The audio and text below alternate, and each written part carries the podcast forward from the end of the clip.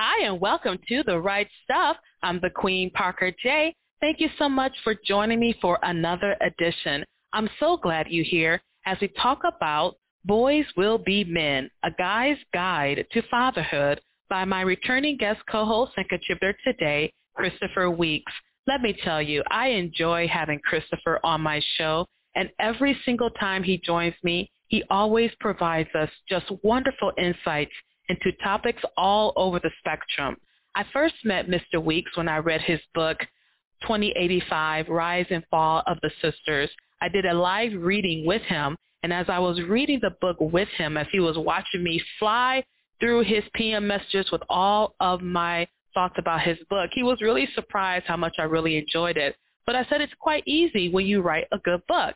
And so if you want to read a good book, go ahead and read 2085, Rise and Fall of the Sisters.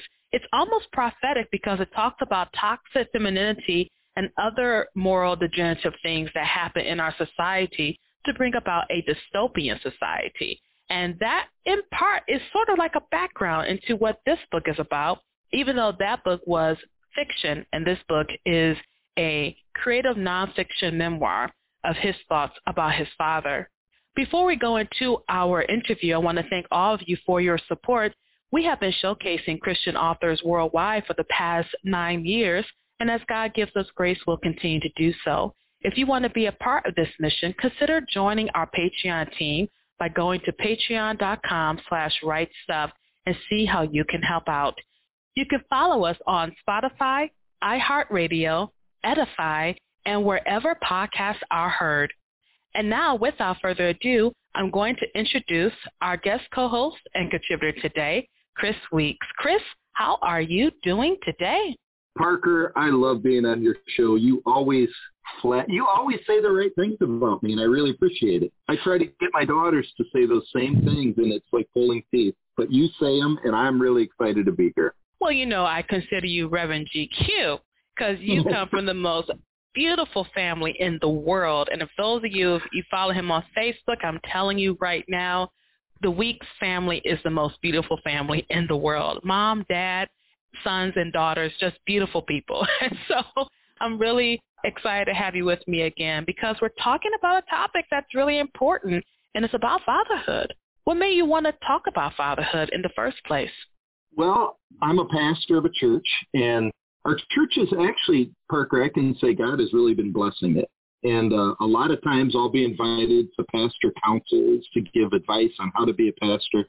People ask me, is it seminary? Is it reading? Is it all of your degrees that make you a good pastor? And I say, no. I was raised as the youngest of six under a father that was incredible. And uh, he taught us how to love each other, how to forgive. He taught us how to laugh. He taught us how to take responsibility. And so I use a lot of my dad in my sermons. I am a product of my father. You know that song, Leader of the Band is Tired and Eyes are Growing Old. And then it says, his blood runs through my instrument and his song is in my soul. And I'm the product of my dad. His blood runs through my life and his song is in my soul. I think fatherhood is so important and fatherhood is being attacked in many different ways. Can you show us what some of those ways are?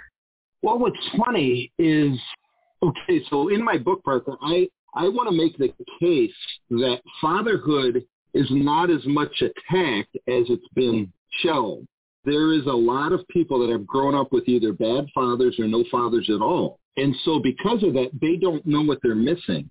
And they really think that fathers are not a vital part of the family. And so instead of attacking fatherhood, I just think they think, ah, let those old men go down to their cave caves and just, you know, scratch themselves and just be barbarians down there. We don't need them in a real civilized world. But I think they're from two results. People have had bad fathers and they're angry that they didn't have a good father. And then some, there's so many fathers that just have quit. Some are like, well, I don't need them. And I think they say I don't need them because they know they do and they don't want to reveal the hurt that they actually have. When it comes to fathers, I feel as if it is a special honor in the same way as it is of being a mother. What are some of those benefits of fatherhood that you can point out to us? The first and foremost is Jesus calls God Father. what that means is the role of the Father incarnates that word in a real way, in a real time sense. So when your daughter or son grows up in your home and they call you father, then they go to church and they hear Jesus call his father father, there's a transference, you know, and if you're a good father, it makes them want to know God more. If you have been a horrible father, there's there's a pushback to the Christian message. You know, there's so I'd say first of all, you are you are incarnating that word. I would say secondly is you have the ability to make people who are in the image of God better than you. I, I don't know how to explain. I think a father's job is to serve a child so well that they live a better life than you ever have. You die for their sake. I think true love is giving up your independence to make your children independent. So you actually are giving up your rights so you'll be present when they need advice, instruction, and delight. And so in a way, a father's a guy that's showing real love, if that makes any sense. I like the fact that you said that the Father incarnates our Father, which is God above. And that's significant to me because it shows just what a great responsibility fathers have in raising their children. And when you look at the Lord, and all the things that he gives us to succeed in this world. And then you can see that in microcosm, in the family unit, it just is really astounding to see that. And you also said something too that I think we want to simmer on. Fathers do want to create children better than themselves. Who isn't proud when their children succeed and dad goes, yeah, my son is XYZ so-and-so and this big wig, or maybe not even big wig, but he's succeeding in life. He is a contributing member of society. He loves God. He loves his wife. He loves his family. And he continues this trait. One of the movies that I particularly liked, and I'm very critical of uh, Christian fiction and Christian media in the West here, uh, but one of the things that I liked about the movie Courageous was showing how fatherhood is so impactful, not on just one generation, but on the next several generations. What would you say to that? Okay, so here's what I would. I was a youth pastor for eight years, and now I've been a family counselor for really 25 years. In my eight years, I did research on all of the students that were in and out of my youth ministry, and I tracked the ones that really took the gospel message and have either gone forward to be pastors or or really contributed to the church. I have noticed, Parker, and this might sound this might sound like I'm really exaggerating, but I'm not. 90% of the, the sons specifically, and I'd even say daughters who have gone on to really love God and continue with God, have had dads that were fully committed to the church, that were fully engaged with Christ. I also heard some statistics. If a single mother takes their child to church on a weekly basis, 50% of those kids will still keep going to church. If a single father takes their kids to church on a weekly basis, 80 to 85% of those kids continue to go to church. And the reason why is you, a father has a unique way to say that God is a person to be feared. I think a mother naturally is what I would say very caring, compassionate, related, relational, where fathers, they're different. They will only, what I would say, serve somebody they think is worthy to serve. It's more about fear. It's more about uh, what I would say loyalty or allegiance to leader than it is about relationship for fathers. When kids see that and they see a dad fear God, I think they take God a lot more serious than if he doesn't. I don't know if that makes sense, but that's what I've seen. It's a very complicated issue in the sense because people don't see the importance of fathers anymore. And you made a good point. I am remembering when we were younger and if we were going to get in trouble, we'd rather get in trouble with mom than get in trouble exactly. with dad because he was the exactly. dominant standard of discipline. Hopefully not not abuse, but discipline. And we knew that as soon as dad gets home, and that was the refrain back in the day. Don't let me have to tell your father because the father was an authority figure. Now, I know some people may actually be listening to it and may find this rather repulsive, but I think it has to do with the changing attitudes of fathers. I think we have bought into this Gnostic lie that I can create whatever I want, that the body doesn't matter, but it's the, the spirit that matters. So Gnosticism teaches that the body is not that important, so the roles don't really matter. What matters is how I can create a new reality. But the truth is, what I would say, the design of fathers, somehow God has put in the heart of every child a desire to please their father, whether they know it or not. Even if you have a bad father, I know children that are will do anything they can their whole life just to have their dad acknowledge their person. They will. Some people are so broken because their dad won't even talk to them for years. There's something been put into the heart of a child to please their physical father. I think it's spiritual too with our spiritual father. I would also say that men are different than women. They just are. There was a, a study. I read this book. They did this study on co-ed basketball and there's a co-ed basketball game going, and whenever somebody fell down or got injured during the basketball game, women would always stop the game and say, hold on a second, are you okay? Are you all right? And they'd wait to make sure the person who was injured was all right. They have that caring nature. But when a person would get hurt and a guy came up to them, they would say, get up, we're going to miss the basket. Come on, just rub it off, buddy. And it's not, it's not necessarily because they're callous or indifferent, they have a different value than a, than women do. Father has a different value than mom does. A father has a desire for what I'd say take risk, succeed, and adventure. Moms have a desire to nurture, meet needs, and really relate and communicate in a deep way. And so both are needed to make a person whole. They they are. It's just God's design. And I think we, through Gnosticism, believe, oh, that's not that important and it's oh man, a kid needs both. I definitely agree with you there, and it brings me to my subject about your book. And for our listeners out there, the name of Chris' book is called Boys Will Be Men, A Guy's Guide to Fatherhood. And you're specifically speaking to men in this regard because you're speaking from experience about having a good dad. Now, in your book, you mentioned that someone asks, what makes your dad better than all the other dads? How did you respond to that? I just said, well, I'm not trying to compete. I'm just saying this is the dad that I have had, and I want to tell you about him because he has made a huge impact on my life. And my point is to say, hopefully through the stories that I share, somebody who's reading will want to aspire to be a father like that or will really realize what they're missing and want to have children that have a great father. You know, so my point isn't a competition. My point is I'm just expressing to you the gift that was given in my father. He was a unbelievable gift to me. Was that something you realized as you got older and your relationship with your father changed as it inevitably inevitably does? Or was it something you recognized after his passing? Uh, both, but I can remember when my dad died, it was 15 years ago. My mo- my wife told me to go outside in the backyard and um, just take the day off, just to kind of download and meet with God. I didn't know how I'd react when my dad died. I can remember my mom telling me when uh, my grandfather died, my dad had a real difficult time even going to church for a couple of years because he was kind of upset that God took his dad.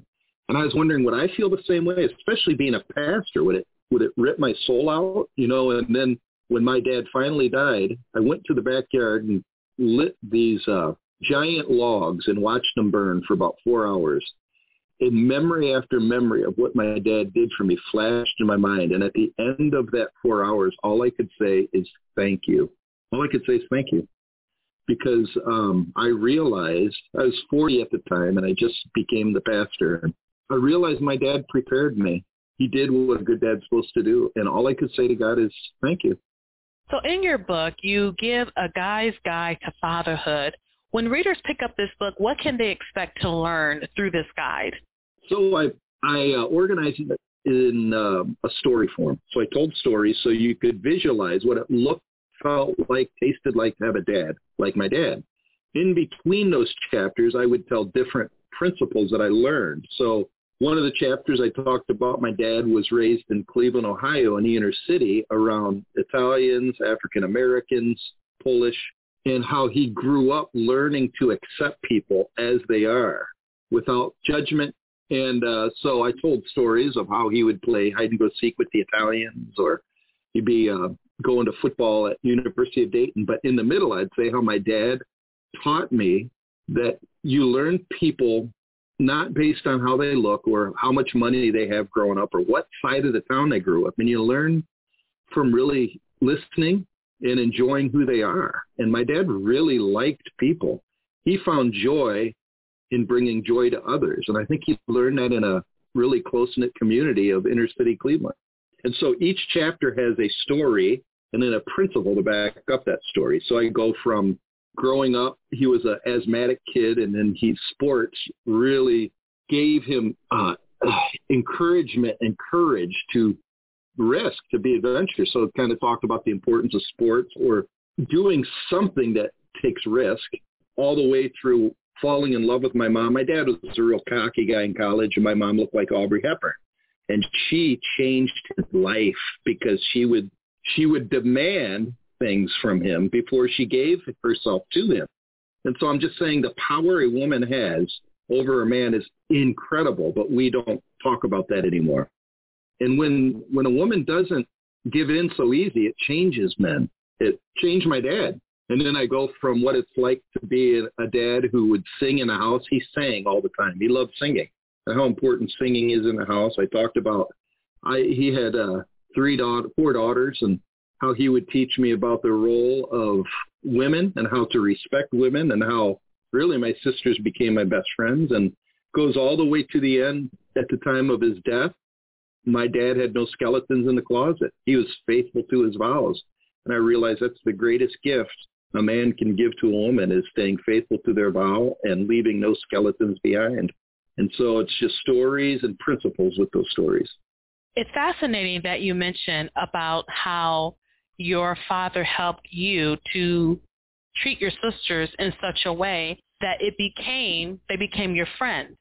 And as you know, I do a lot of research because of my writing. I do a lot of historical yes. writing, and I found a book about gentlemen's etiquette from back in the 1800s, and yes. they actually expound on the importance of brothers to sisters. But you can only get that example if you have someone to show you how to do that. And that was back in 1800s. And so to hear you say that, I find that quite interesting. Now, oh, my dad, my dad wanted me to have complete respect and treat my sisters with dignity. Guys had no right to raise their hands against their sisters, none. And my dad would, we would just sit around the living room and my dad would just ask questions to my sister and delight in them. And I learned that, you know, there were my sisters are brilliant people, you know, and they've I've really learned a lot from them. But part of it's because my dad showed me how to respect them too. Just to show you an example of this, I'm just going to read a quick, very quick expert excerpt. It says here, it's the Gentleman's Guide to Etiquette. It says, in the familiar intercourse of society, a well-bred man will be known by the delicacy and deference with which he behaves toward females that man will be deservedly be looked upon as very deficient in proper respect and feeling who should take any physical advantage of one of the weaker sex or offer any personal insight or any personal slight towards her. Woman looks and properly looks for protection to man. It is the province of the husband to shield the wife from injury, of the father to protect the daughter. The brother has the same duty to perform toward the sister, and in general, Every man should, in this sense, be the champion and the lover of every woman. And that's Amen from to that. I completely agree. 63, I think, when this particular edition of this book came out. And so that just really resonated with me. I'm so glad you mentioned that. Now, I want you to read a quick excerpt from Boys Will Be Men, A Guy's Guide to Fatherhood for our listeners to hear. Okay, this is uh, towards the very beginning, and it talks a little bit about my dad's um, my dad's ability to bring hope. So my dad and mom lived in Cleveland at the time. My dad was a salesperson, and uh, at the time we were living there, it was tough. the The economy's kind of like it is today. High inflation. We had six kids, and uh, my dad, I was sneaking down the stairs listening to my mom and dad talk about the tightness of the budget. And my dad just told my mom, "We're next couple months, we're probably gonna have to tighten our our belts a little bit and just to be a little bit more conscious on our budget. Well, it was my birthday in a hot August. I was born August 28th. And so here's what I read. I must tell you about one early Sunday morning in August that this guilt-ridden erotic boy will never forget. That's me. I was a, it was especially hot and humid day, and sweat was causing my cut-off Cleveland Browns pajama bottoms to stick to my thighs. I was laying down on the bottom bunk in my bedroom, covers pulled off, and I was tossing and turning, trying to find some comfort before I had to wake up to get dressed for church. I noticed the door of my room slowly begin to crack open, and my dad peeked his dark head of hair in and said, Chris, wake up and come outside with me. I looked at my electronic Panasonic digital flip clock that read 6.47 a.m. Seemed awfully early to get up for Sunday morning. The Davy and Goliath cartoon, my Sunday morning staple, wasn't on until 8 a.m. I rubbed my eyes at the back of my fisted hand and slowly followed my dad down the stairs and out the back door. He was wearing a pair of dark blue Bermuda shorts and a white T-shirt from the day before, and I'm pretty sure he had a toothpick tucked behind the flap of his right ear. I noticed that it was unusually bright as I stood on the hot pavement of our driveway. I could feel the heat from the rough concrete warming the bottom of my bare feet. As I uh, wondered to myself, why is my dad getting me up so early? He smiled and pointed to the large sliding sectional garage door. Normally the door was open. But for some reason, my dad had it closed. Pull her open, he said. Why, Dad? I'm so tired and hot, I whined back, expecting him to be upset at me for how poorly I cut the lawn the day before. Maybe I didn't put the hedge clippers away in the right spot on the pegboard on the garage wall. Chris, just open the door and you'll see, he said, rubbing his thick hands together in bubbly anticipation. I went over to the garage door and bent down to grab the silver metal handle, wondering why my dad seemed so excited. I began to pull up, letting the counterbalance weight do most of the work. I can still hear the sound of the rusty rollers scrape and squeak against the metal overhead door track. At first, I was only looking down at my bare feet thinking how hot they were, but as I slowly lifted my head, my eyes began to focus on something unusual that was hiding in our dark, musty garage, and then I saw it. There, in the center of our garage, was a brand new blue Schwinn Stingray pedal bike. It was fully outfitted with a white faux leather banana seat and long chopper handlebars, complete with white grips and red, white, and blue tassels coming off the end. It was the same exact bike I would stare at in the store window of the local Rogers and Ray's general store. I was dumbfounded. Standing before the shiny new bike, my mouth hung wide open in shock. I couldn't believe what I was seeing. My dad bought me the bike of my dreams. How did he know? But then a more powerful thought overwhelmed my small, guilt-ridden mind. How could he afford it? The week before my birthday, I was eavesdropping and I listening to them discuss the family's tight finances. Dad, I said, you didn't have to buy me that bike. It's brand new. And plus, I know we're tight on money. My dad looked at me with an exasperated, tight-lipped look. I knew that look. I said something that was not what he wanted to hear. He took a deep breath and said, Chris, don't worry about it. Just get on the darn bike and ride it. But Dad, I kept on, I don't deserve it. And it really looks expensive. I could see my dad was losing his patience with my unwarranted self-pity. So he pointed at the bike and said in a much sharper tone, Chris, I bought this for you as a gift. Get on the bike. Ride the bike. Instead of allowing fear, worry, and an overactive guilt complex and self-pity to rob me of my joy, my dad knew that I needed his help to allow the love he wanted me to experience. That is what a good dad does. He encourages the timid heart. Under his care, he wanted his children to be free to explore, enjoy, and not be weighed down by things that they should not and cannot be responsible for. Ride the bike has become for me an expression of the good dad's desire for his children to embrace grace. And grace is not a deserved thing, but is a gift given out of the Father's undying love for us. And it is this same grace that makes everything possible and life worth living. And that is an excerpt from Chris's book, Boys Will Be Men, A Guy's Guide to Fatherhood. And like you said, it wasn't that your dad was perfect, and I'm sure you you'd be the first to say that, but it was what he taught you and that you had a good dad. I think that's that should be the aspiration for any man who is a father to be a good one. But we should still speak to those fathers who may have messed up. I know some fathers have been distant, some fathers have been abusive, some fathers have been horrible. But I believe as long as you are alive, there is an opportunity for you to mend broken relationship with your children. Now, does that mean that the children should put themselves in a predicament where there can be serious pain? No, I don't think so. But there's always an opportunity for a father to be better, even if it's late. And this is why I think grandfathers are God's second opportunity for men who have been horrible fathers to be good dads. I don't know. It could be just be uh, thinking that. But what are your thoughts about that particular thing? Oh man, I I think grandfathers are incredible. I, I, here's what everybody wants. I think, especially boys. Boys want somebody to speak into their life and to say, "You can do it. You're capable." I think every girl wants some respectable male to say that you are delightful. And they're looking for that. They're dying for that. And if they can find that from somebody who's not predatory or doing it for their own advantage, but really doing it because they want to bring joy to others in a selfless way, you can change people even today. Like even today. I have this guy that would help me in youth group. His name's Todd Wildeboer. That guy, he's huge. He's a big hockey player. He's he, he's not a huge communicator, but man, he would just play basketball with those guys and just say, "Hey, how you doing today?" And these kids love Todd, like they love him. And some of these kids don't have dads, and Todd is just faithful. And I just think we don't realize how much impact we can have. We are we are given an enormous platform, and if we just really learn to love people and lose ourselves for the sake of other people, we can change lives. I remember one time you were counseling me in 2020 during one of the saddest periods of my life and you said people don't listen and love anymore.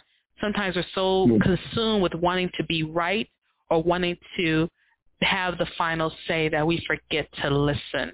And I think fathers listen to, just like our Heavenly Father listens to us. I have enjoyed this conversation. I know it's been short, but I am pretty sure many of you listening have been very have been thoroughly provoked by it in so many ways as you think of your responsibilities as a parent whether you're a mom or dad, even though we're focusing today on fatherhood, I'm sure that women also have the same type of questions about being a good mom and about being a good role model for their daughters and for their sons. So there's a lot here to glean from the book.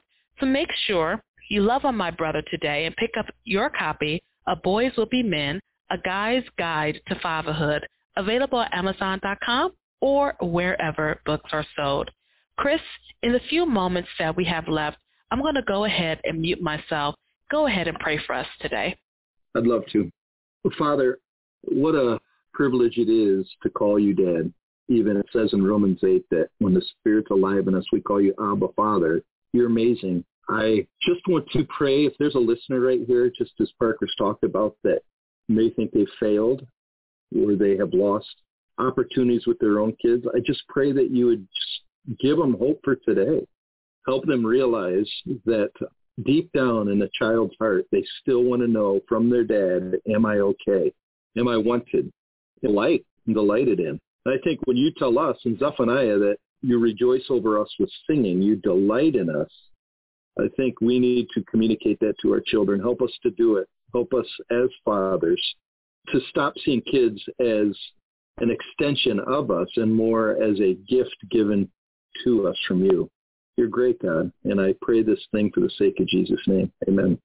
Amen. Pastor, thank you, thank you, thank you so much for being with me on the show today. As always, I enjoy having you, and I cannot wait to have you back and have you back real soon. Thanks, Parker. And we were talking today to Christopher Weeks. He is the author of the book Boys Will Be Men, A Guy's Guide to Fatherhood. It's available at Amazon.com or wherever books are sold let me tell you, I have been just thoroughly, thoroughly provoked by this conversation. I think about fatherhood and those of us who are in that position of a father figure. Do you think it's too late if you've messed up your chance to have a true, well, well-balanced relationship with your children? It's never too late. And I truly believe as long as you are alive, if you go to the Lord and ask him to give you the words and the opportunity to heal mended relationships, he will give that to you. But you also have to be careful in your approach. So make sure you go ahead and pick up Boys Will Be Men, A Guy's Guide to Fatherhood by Christopher Weeks. I know that you will enjoy it as much as I have. Thank you for joining me for this edition of The Write Stuff. I'm the Queen, Parker J, and you have a wonderful, absolutely glorious, blessed day.